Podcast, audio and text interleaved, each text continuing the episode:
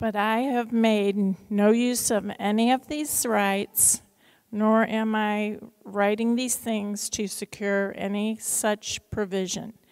But I would rather die than have anyone deprive me of my ground for boasting. For if I preach the gospel, that gives me no ground for boasting. For necessity is laid upon me. Woe to me if I do not preach the gospel. For if I do this of my own will, I have a reward. But if, I, if not of my own will, I am still entrusted with a stewardship. What then is my reward? That in my preaching I may present the gospel free of charge, so as not to make full use of my right in the gospel. For though I am free from all, I have made myself a servant to all, that I might win more of them. To the Jews I became a Jew, in order to win Jews. To those under the law I became as one under the law, though not being myself under the law, that I may win those who are under the law.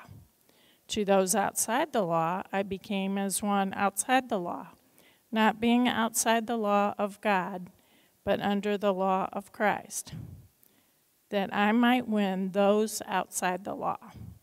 To the weak I became weak, that I might win the weak. I have become all things to all people, that by all means I might save some. I do it all for the sake of the gospel, that I may share with them in its blessings. This is the word of the Lord. You may be seated. And thank you so much, Sharon. We're going to continue to be in God's Word and in 1 Corinthians chapter 9. I hope you'll keep your Bibles open. To be honest, you're going to get real bored real fast if you don't keep your Bible open because all we're going to do is talk about the Bible. So we're going to be in 1 Corinthians chapter 9, verses 15 through 23. You ready? Very excited for this morning. And can I just be honest with you for a second? Oh, first of all, before I do that, um, my name is Evan Skelton. Um, I'm one of the pastors here, beside Larry and John, um, Larry Babb, who and John Christensen, who you've uh, already heard from in our service. If you're just now joining us online or in person, we uh, we don't know what's brought you here today, but we are really glad regardless. Um, but again, if I can just be really honest with you, today we are going to continue our series in on discipleship, on making disciples. We're calling it "Follow Me," not saying "Follow Me," following Jesus. That's what discipleship is: is to follow Christ, and we're calling others to follow me as we follow Christ. And today we're going to transition to talk about something we've not really yet talked about in this series. We're going to talk about how to make disciples outside of these doors. Last week we talked about how to make disciples here among God's people. That's where discipleship primarily takes place, is within the church, inviting others to grow, to understand the good news of Jesus, and to walk in step with it. But now we're going to be talking today about evangelism. And when it comes to talking about evangelism, I get really nervous. Because I have to just tell you, I feel very convicted as I even write these words about how little I can practice many of these things. I can't, I, I, today I feel the pressure to say all the things uh, because I, I want my heart to be more faithful in these things than I am. And I hope today that we might find that the gospel, it not only makes us more obedient in these things, that we find these things to actually be our delight. And I hope you'll find that experience as we learn from the example of Paul in 1 Corinthians chapter 9. That's where we're going to go today. And I hope you keep your Bibles open. Again, we're going to be talking about evangelism. Now, I recognize in talking about evangelism, many of us uh, already are trying to plot our escape trying to figure out how to shrink a little bit lower in our seats. When talking about evangelism, uh, it feels a little bit like uh, I feel when um, my family says, We're all going to go out and play some basketball together. I just feel like I want to disappear. Okay? So many of us feel like that when it comes to evangelism. If people only knew here how, how, uh, how uh, long it's been since we actually spoke of our faith to anyone else, how poorly it's gone for us, how terrified we actually feel. Some of us, though, uh, just to be honest, in the times that we're in, and we feel um, just very irritated at Christians who would shove their beliefs down the throats of others. We're, it seems like the furthest thing that from love for many of us. If we really did love others, wouldn't we let them find something else to keep them, to help them sleep at night, to, to let them think what they think, find meaning on their own terms? Sure, I've got my Christian faith and it helps me, but why would I insist on shoving that down the throats of others. Others of us, we're not so sure that we're all that cut out for evangelism. Uh, we, uh, we, it's just not gone well for us in the past. Uh, we've got so many other things to worry about. We have very little time as it is. We, it might cause problems at work or in our friendships. We don't really know anyone who is a Christian, some of us. Um, and the ones we do know, we're pretty sure they don't really want to talk about these things. Um, it's never, again, gone well when we brought it up before. Isn't this something we pay maybe a professional to do? Maybe this is why pastors and leaders exist, is to do the evangelism, to bring in people into the doors. Well, friends, evangelism, let me just say again, what is it we're actually talking about? Before we get into how the gospel addresses some of these fears and hesitations, which are very real. Evangelism, put simply, is teaching the gospel with the aim to persuade. That definition doesn't come with me, it comes from Mack Stiles. Teaching the gospel with the aim to persuade. I love every element of that definition.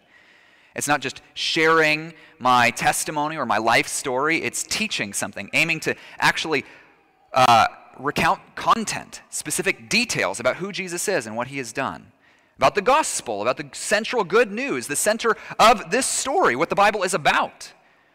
But it's not just doing it uh, for the sake of, my, for, of me. It's not just vomiting out the gospel, patting myself on the back that I finally had the courage to do it. It's with the aim to persuade. Teaching the gospel and however I can, being able to give the time and attention and the creativity and the intentionality to it so that the person I am teaching it to might understand it as I have come to understand it myself. Friends, that is what evangelism is, and the reason evangelism is so important might actually surprise many of us. You see, no one becomes a Christian simply because they're born into Christian faith. I remember asking somebody again uh, to share their story with me. How did you become a Christian? They've been a longtime member of our church, and I'll never forget how they responded Pastor, I'm not sure I understand the question. You see, I've always been a Baptist. You're never born into the Christian faith. Everyone who is a Christian has to personally convert to Christianity, to come to faith in Jesus Christ for the forgiveness of their sins. They need to actually wake up to their own desperate need for Him, their own sin, and come in confession and repentance to Him, asking that He alone, he, that He would rescue, and, rec- and recognizing His death upon the cross and His resurrection for the grave is the only thing that'll do it. That's the only way that somebody becomes a Christian. They're not born into it. They can't. They definitely can't buy their way into it. You can't be related to someone who is a Christian and somehow get your way in. You can't be married to someone who is a Christian and somehow get your way in. But nonetheless, in evangelism, again, the reason it's important is because no one becomes a Christian without someone explaining the gospel to them. No one becomes a Christian without someone explaining the gospel to them. It's how God has set it up to be. God could have, let's just be honest, determined a variety of ways for people to come to faith in him, to come to understand the truth about who Jesus is. He could have made angels appear to each and every one of us. He could have written it in the sky. He could have made a tattoo show up on your forehead one morning. And if that's your story, I want to hear about it. But God instead has determined in his sovereign wisdom and purposes to use the mouths of his people as the means by which more people would be added to his people. It's how God has set up for, for it to happen. And that includes mouths that are as uncertain and weak as mine, as I've already told you that is. Romans 10 14 puts it this way How then will they call on him on whom they have not believed? And how are they to believe in, whom, uh, in him of whom they have never heard. And how are they to hear without someone preaching? No one comes to faith without somebody explaining the gospel to them. And if you are a Christian, it's because someone had the courage and the kindness and the compassion to explain it to you. But still, all of those hesitations, I can't just end there, can, can I, and just say, okay, go and preach the gospel because nobody becomes a Christian without it. Okay, and we're done at what? What, what time is it now? Okay, 11:20. No, we have much more we need to say here because if we're going to actually see this thing transform our lives, we don't need more just to know strategies. And that's where we could have gone today. In fact, I was wrestling about what text to pick. What does my heart need to hear? What does our hearts need to hear? It's not so much of what's the do's and don'ts of evangelism. What we need to hear is the motives behind it. Those are the only, because mo- motives, when it comes to evangelism, are actually everything. Motives matter deeply. Motives matter deeply. Let me tell you why. So, uh, when, I, when I was growing up, I used to go to a youth conference on evangelism. Uh, which gathered literally thousands of teens from all over the state, and these conferences would take place actually all over the country. And like a soda bottle that's uh, shaken up too much, uh, it shook up these teenagers with video clips, dramas, and teachings, only to unleash them back on our city, onto the malls, parks, and neighborhoods, and uh, to uh, evangelize, to begin to share the gospel. I'll never forget uh, one of the dramas, though, that they showed at the conference. It was titled, if you can believe it, A Letter from Hell. A Letter from Hell. It's still burned into my memory, excuse the pun.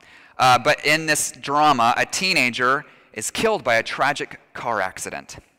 And only, uh, and only then to write a letter from hell to his Christian friends asking, Why didn't you tell me about Jesus?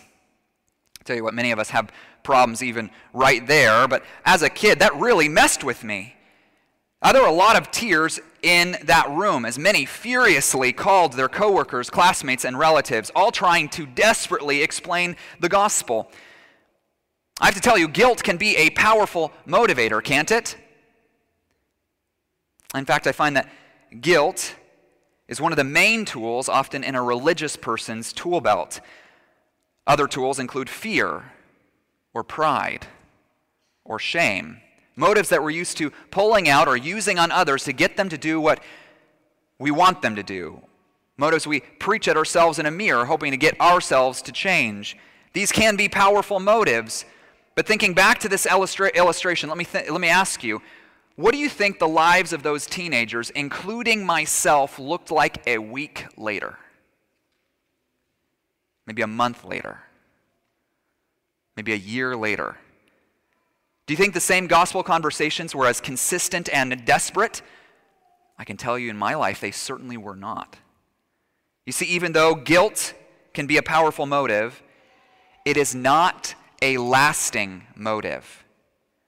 But then compare this to Paul. You see, in the letter that we're reading, which is what this is, Paul's writing to a church, a specific people in mind. Uh, these people are not exactly on great terms. You see, many in this church had a hard time trusting Paul in their mind. What Paul had going for him in content and truth, he was lacking in form and show. He wasn't the most per- impressive or charismatic speaker. Add to that, he refused actually to receive a paycheck from him. From them. It was a common practice in this society, especially for the really influential guys, the ones that you wanted to be attached to, you would pay them some money. Another sign this was that, that to them that Paul was a second class, uncredited, non influencer, a fool with a foolish message. But in this really incredible letter, Paul seems undaunted by what they think of him. He's going to end up defending himself even prior to this passage, but it's as if Paul leans into his weakness, into the things that make him dismissible. It's as if he cares very little about impressing anyone if only the gospel might take the spotlight.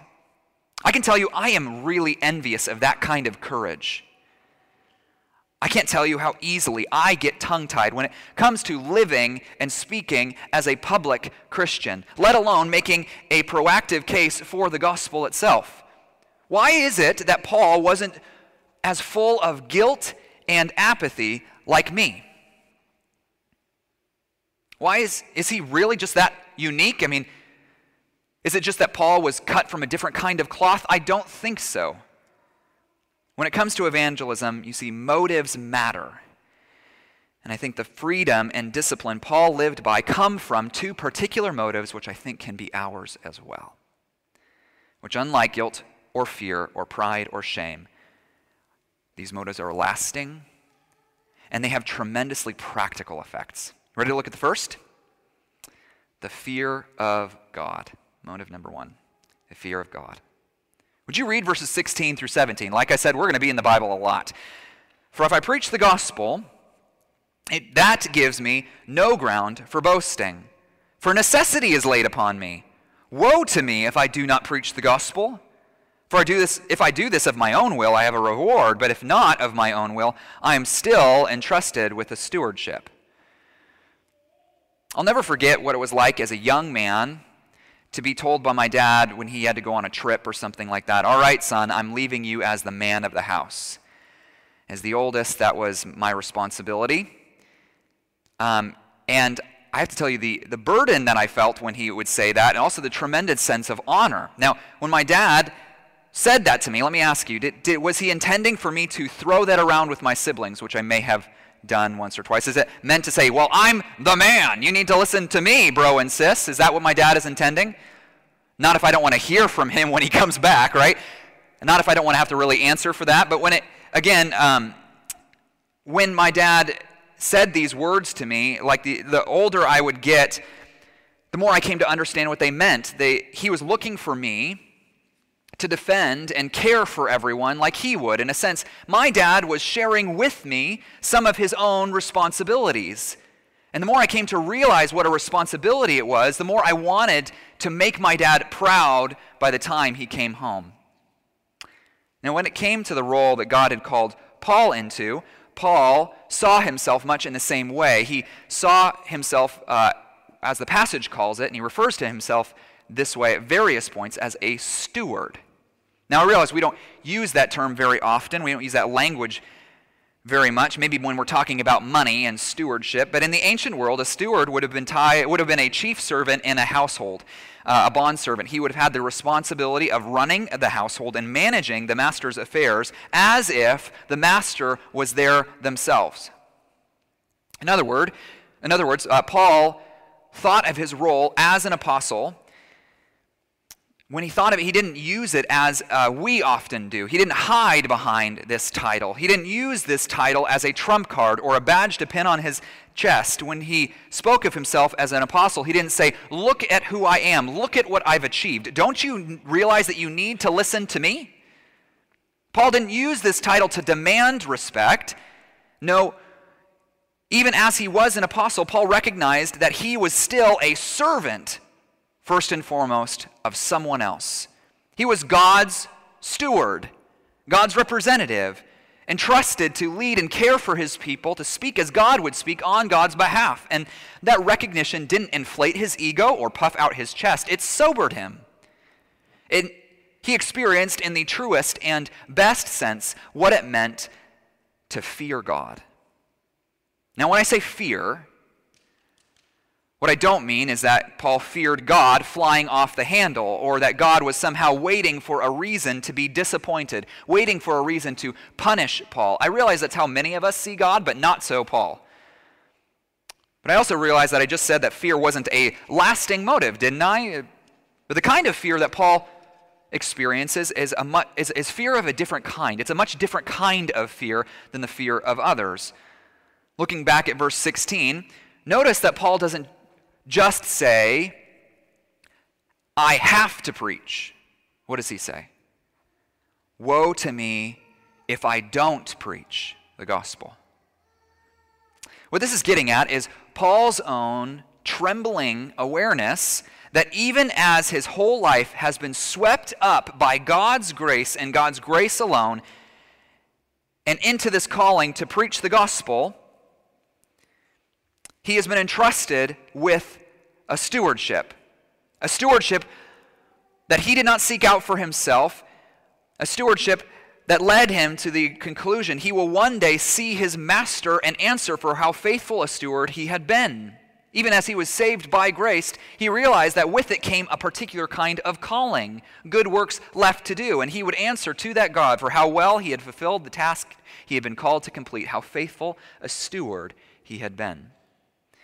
Unlike the immature and momentary motives we are used to, this sense of calling and healthy fear inspired Paul to endure through terrible doubt, through terrible distress, through loneliness, sickness, and most importantly, intense hostility, even from the people that he loved, even from the people in this church. But do you know that there's actually a sense in which we are all stewards? We are all considered stewards according to the Bible. We, like Paul, fear God because we are called his stewards. Peter will put this directly in 1 Peter 4:10 that we are stewards of the varied grace of God. But like Paul, this stewardship is bound up with our calling. Now, what do we mean calling? See, Christians do not have the same kind of calling that Paul himself received as an apostle, of course. Paul had been given a particular task by Jesus to do what had not yet been done, to preach the gospel among non Jews. He was entrusted as a particular authority um, in the church upon whose teaching the rest of the church would be built. And none of us are called to be an apostle like Paul is. If you think you are, we should talk after service. But there's an important sense in which every Christian is a Christian because of a different kind of calling, because we have been called to. Romans 8 puts it this way And those he predestined, he also called. And those he called, he also justified. And those he justified, he also glorified. This is often called the golden chain of salvation. A process of salvation that God has responsibility over. A beautiful story he has written and is bringing to its end. But notice the language before the foundation of the world, before you ever put your faith in Jesus for the forgiveness of your sins, if you are a Christian, God knew you, God chose to rescue you, and He called you to Himself, to belong to Himself. But what's particularly important about this kind of calling, about being called to God Himself, is that calling has been bound up with a new kind of stewardship, that we are responsible for stewarding well this grace we have been entrusted, like receiving an unexpected inheritance or receiving the cure to humanity's greatest disease we are stewards of the grace of God. We are stewards of the gospel of Jesus Christ. Notice the implications of this in another letter that Paul writes in Ephesians chapter 4 verse 1. Therefore, he says as a prisoner of the Lord, you want to go to that verse for me, Drew? Thank you. For the Lord, I urge you to walk in a manner worthy of what? The calling to which you have been called. Walk in a manner worthy of the calling to which you have been called. Now, walking in that doesn't make us worthy of the calling. We don't get the calling because we were worthy, but nonetheless, having that calling, we walk in step with it. We demonstrate a kind of life that is in keeping with it. It implies that it's possible not to walk in a manner worthy of the calling. It's possible not to. In a sense, it's possible to dishonor that calling, which brought you forgiveness, which brought you life and freedom, to not actually live as a free person. But what does honoring this calling then look like or put a different way, what kind of aspects of my life will it include? What will be bound up with it? Everything. Every part of our lives, every desire and dream, every relationship and role gets swept up into this calling. Everything I do, everything I have, everything I experience, every circumstance turns out to be an opportunity for me to walk in a manner worthy of the calling with which I was called. And it turns out evangelism is bound up with it. How so? What is evangelism? You might say it's simply treating Christ as Lord with my words, fearing God with my words. In being called to Jesus, to this Lord and Savior, I am now called to speak to others in a way that agrees with that reality. I am called to speak about Jesus as someone who really does believe now that Jesus is the Lord of all of my life. I'm called to speak about Jesus as someone who, again, is invited, who just as he invited me, has inviting others to experience the same. After all, Paul says elsewhere, there's a sense in which God makes his appeal through Paul himself and the other apostles. In 2 Corinthians chapter 5 verse 20, it says, "Therefore we are ambassadors for Christ, God making his appeal through us."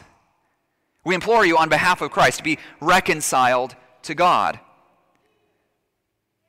Do you notice that? Again, Paul, how does he say that God has chosen to make his appeal? Has he done it through skywriting? Has he done it through a ta- tattoo on your forehead? Has he done it through an angelic appearance? No, he's done so by making his appeal through human beings. Now, the same could be said of us. Of course, not in the same way. You and I are not apostles. We don't bear this, this, this kind of calling, uh, doesn't sweep up our lives in the same way. But when God makes his appeal, nonetheless, we need to recognize when God implores others to be reconciled to him. Do you realize he makes his appeal through us?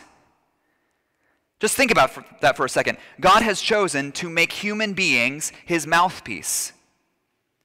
If you are a Christian, that means regardless of how you think about yourself, if Christ is your Lord, God has chosen to use you as his mouthpiece. Does that make you tremble a bit? I mean, I, I certainly do. I, I, in fact, I think it should make us tremble a bit. But Paul's fear, like our fear, the fear of God, isn't necessarily a fear of punishment as it is a sense of awe. In a sense, yes, we don't want to have to answer to God for a wasted life. The fear of God is the fear of abusing, misusing, or not using what God has entrusted to us. And if that is true, we want to spend time honestly evaluating our time and priorities, saying, Am I using these, the, my time, my money, my opportunities in a way that really does demonstrate that Jesus has rescued me from my sin? Does my life really demonstrate that Christ Himself is in charge of my life? One of the most basic ways we will be able to tell is in examining the way we speak. In many cases, uh, the ways that we don't speak to others. But even more, this fear has to do not, again, just with this sense of responsibility before our Maker. It has to do with awe and love. We fear God because we love God. After all, we don't hear a hint of begrudging obligation with Paul, do we? Paul's language instead assumes a relationship of love, even with one who is his master. He obeys not only because he will answer for his calling, but because he wants to do his Savior no dishonor. Paul maintains a sober sense of honor about what he has been entrusted, and more importantly, he knows what it means to be loved by this same God himself. He knows what cost Jesus endured to make him an enemy of God, Christ's own brother. Why would he ever want anything to stand in the way of that good news? As verse 12 puts it, he says he would rather endure anything rather than put an obstacle in the way of the gospel of Christ. Fear of God turns out to be a lot closer to the love of God than we realize. But let me give you one really practical implication of this before we move on to that second motive. Fearing God frees us from fearing others. Fearing God frees us from fearing others. Again, this is easier said than done. But if it's true that Jesus is my Lord, then the implication of that is no one else is. Of course, we are to honor the authorities God has put in place over us, but it is not them finally we are striving to please. Paul puts this in Galatians 1, verse 10. For now, am I now seeking the approval of men? Or of God? Am I trying to please man? If I were still trying to please man, I would not be a servant of Christ. Do you see how Paul says these are warring? You can't fear both at the same time. You fear God or you fear others. You fear others or you fear God. So many of us, particularly me, are tied up in knots about offending others when it comes to explaining the gospel.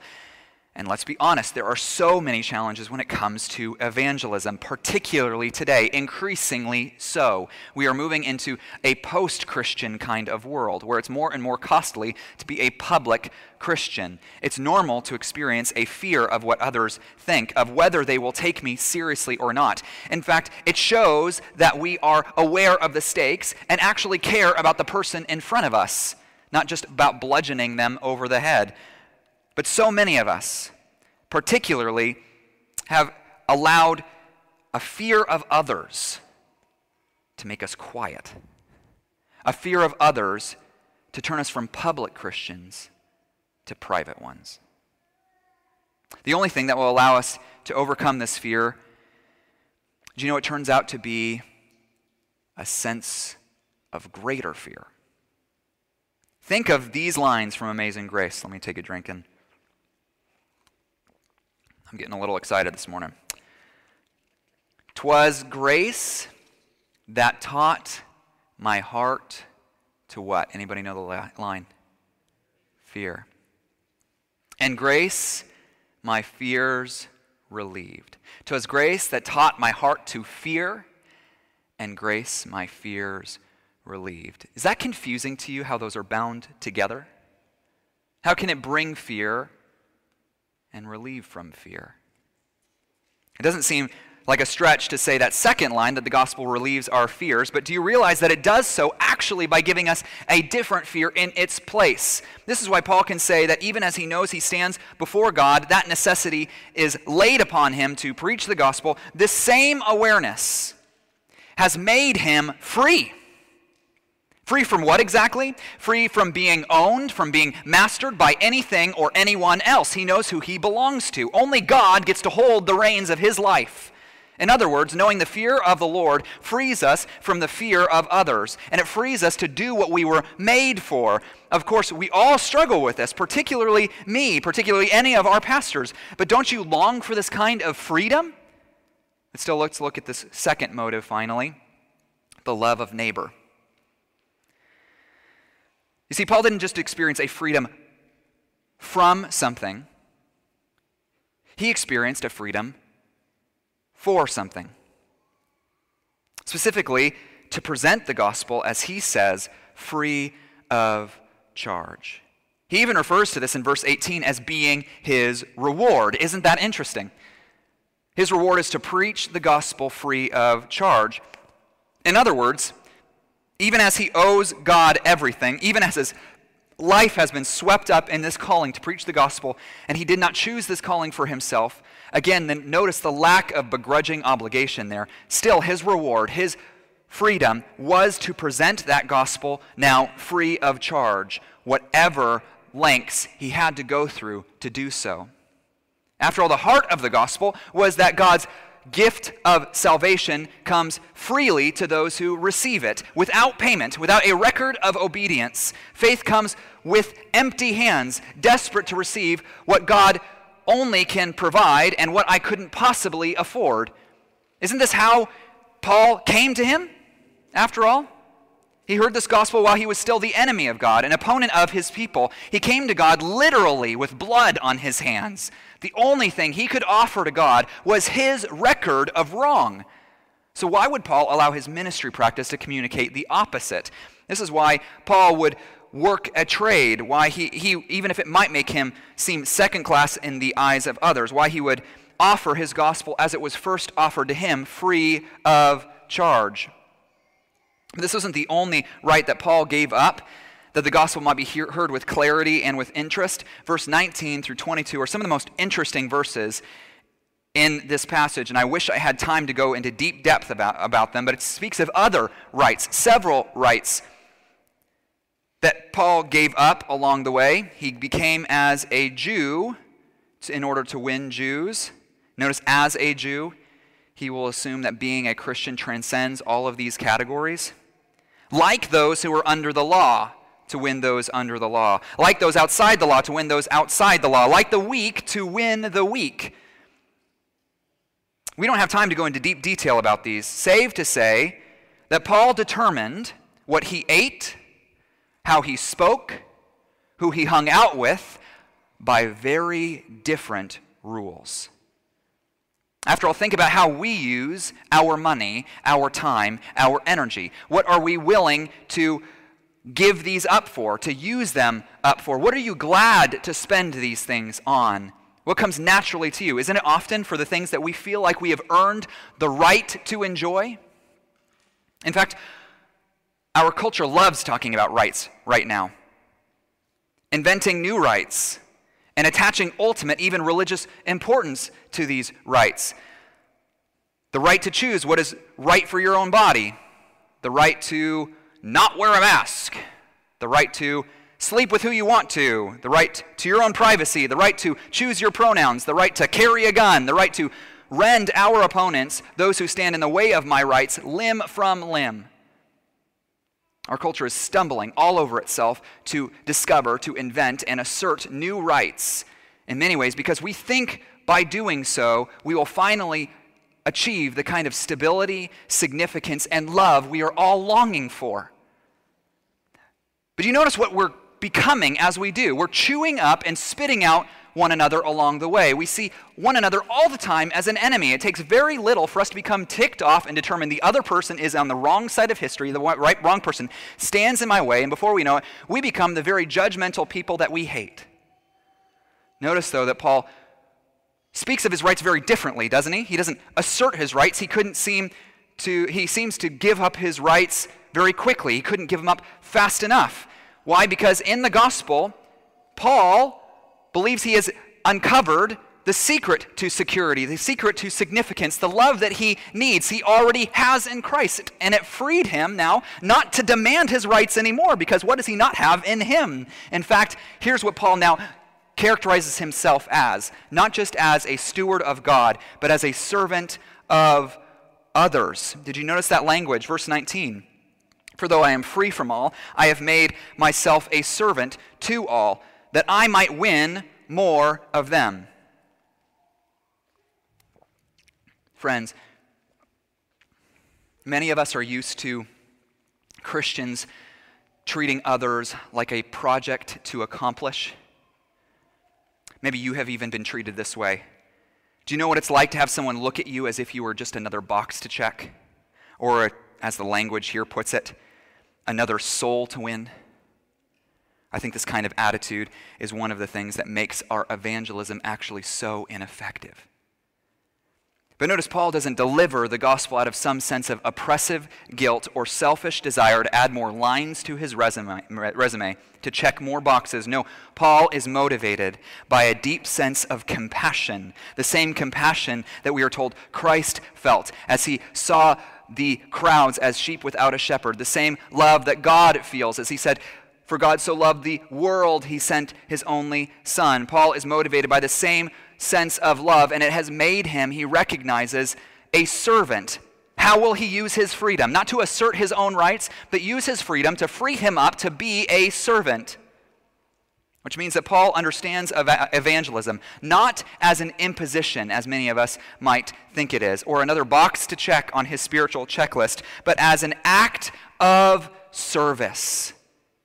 Do you see evangelism that way as the greatest act of service? Because if, you, if in doing so, he is passing on the greatest gift he has ever received.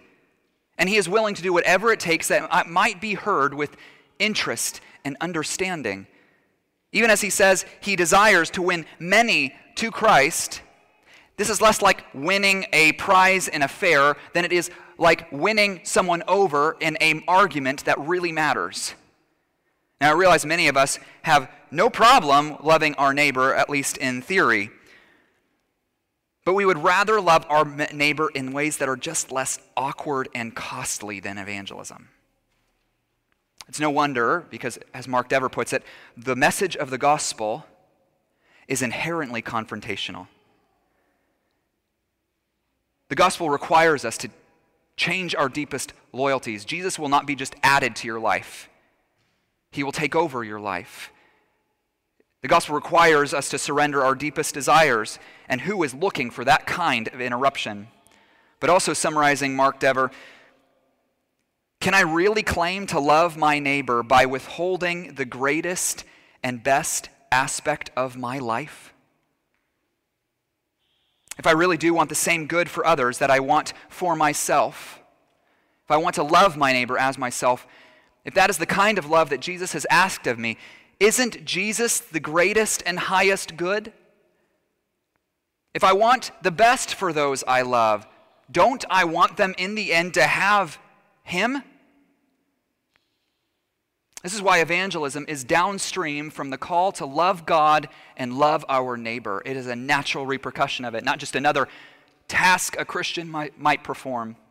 Of course, only God can save us. He can only finally open our eyes to the beauty that is found in Him. But loving my neighbor means I serve my neighbor to be whatever kind of servant I can be for my neighbor, that I might persuade others to find the one who has found me. Certainly, many of the ways that we are called to love our neighbors won't be in verbally proclaiming the gospel. After all, many people will only take the gospel seriously as they see a life that commends it. It's why holiness matters, why Christians should be different, remarkably different, live countercultural lives. In many ways, people have said this generation desires to see whether the gospel is good before they ever consider whether it is true. Our holiness matters, our love for one another matters, our commitment to justice and mercy matters, and they matter deeply. But it is impossible to love my neighbor in the truest and best sense without teaching the good news of Jesus with the aim to persuade. Let me ask you, though, and I'm asking myself these questions, and I just even tremble to do so. Do I see myself as a servant of others? Do you? Would others speak of you that way, particularly those who do not share your convictions if you're a Christian? Do, you, do they see you loving them on their terms, meeting their needs, being their friend without making them a project? Do you listen well to their problems? Listen well to their problems. Do you show up for them in times of crisis? Are you thinking creatively how to share your time, your life, your home, even your money with them? Do you spend regular time thinking, what kind of servant does my neighbor my coworker, my peer, my family, my friend, my classmate? What do they need me to be?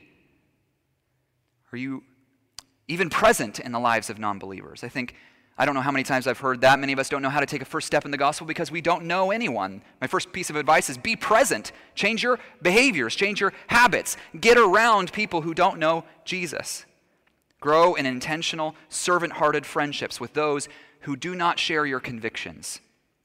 And most importantly, do you pray regularly for opportunities to explain and apply the gospel to them, ready to make sense of the hope that you have within you, to offer them free of charge what was freely given to you?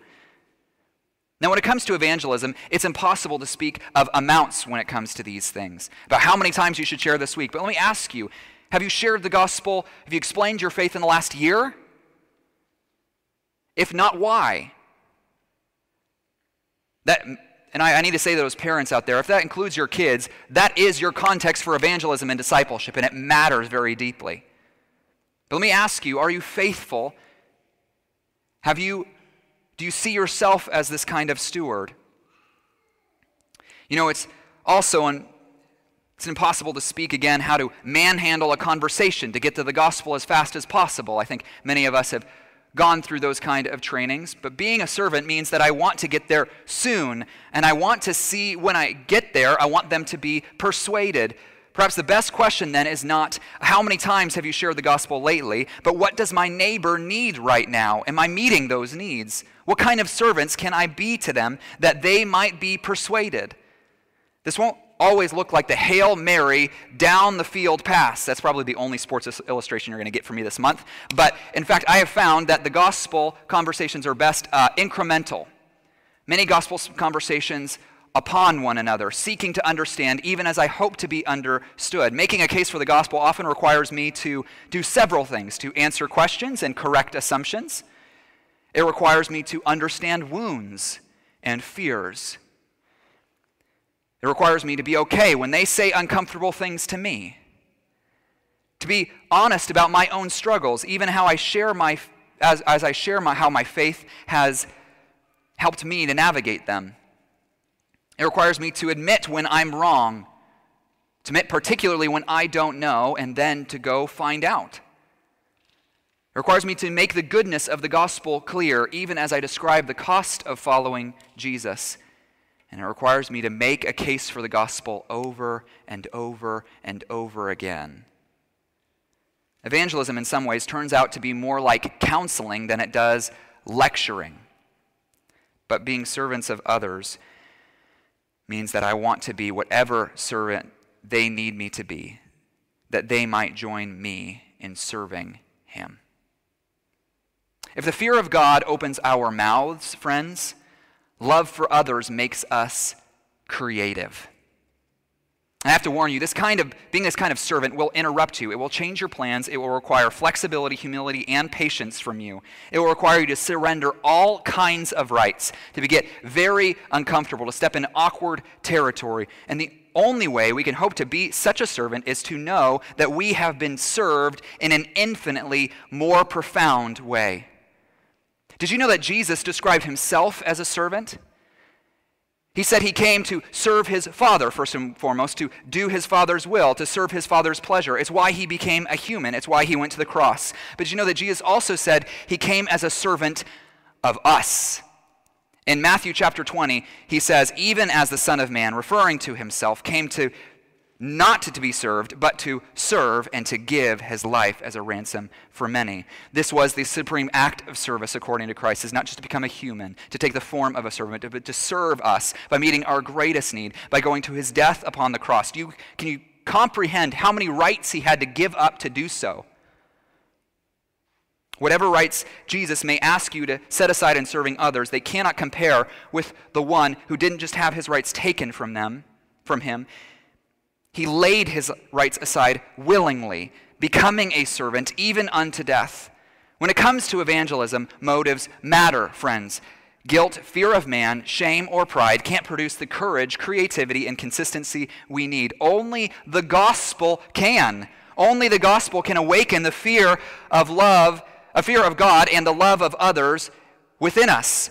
And so, if you struggle to take initiative in the lives of non believers, think upon how Christ has served you. If you struggle to give up your rights, to give up your evening, to give up your comfort, to give up your reputation, to become all things to all people, even that person who is on your mind right now, think upon what has already been given for you. You cannot add to that work, not even by your evangelism. You cannot possibly make God happier with you. But being satisfied and how he has served you is the only thing that will make you the kind of humble, creative, persevering servant your neighbors need. Friends, I feel very far short of these things. But isn't this the kind of church we want? Where we help one another to live these kind of lives and see what God does? Only means we have is the gospel of Jesus Christ, who is our standard, yes, but also the power and the motive we need to make disciples of all nations, teaching them to obey all that Christ has commanded. Only He can awaken the fear of God and love of others in us. Would you pray with me? God, we are, and I say I am, very far short of these things, and I tremble before you as a steward, asking for your forgiveness where I have wasted my life, lived for temporary comforts, imagined that my hope is found in the here and now and not lived for your kingdom, even as it would make me strange, even as I might lose opinion and approval, even as it would change the standards by which I evaluate accomplishment. Forgive me, Lord. Replace my stubborn fear of human beings with the fear of God, that I would serve your pleasure. And I pray the same for my friends here. Pray for those who are not yet Christians, that they would see that the gospel is the most natural thing a Christian could share, could teach, it's not an imposition, it is an act of service. And would they respond to that gospel now by receiving it, seeing the one who has served them supremely and is inviting them into life and freedom and serving his pleasure above all?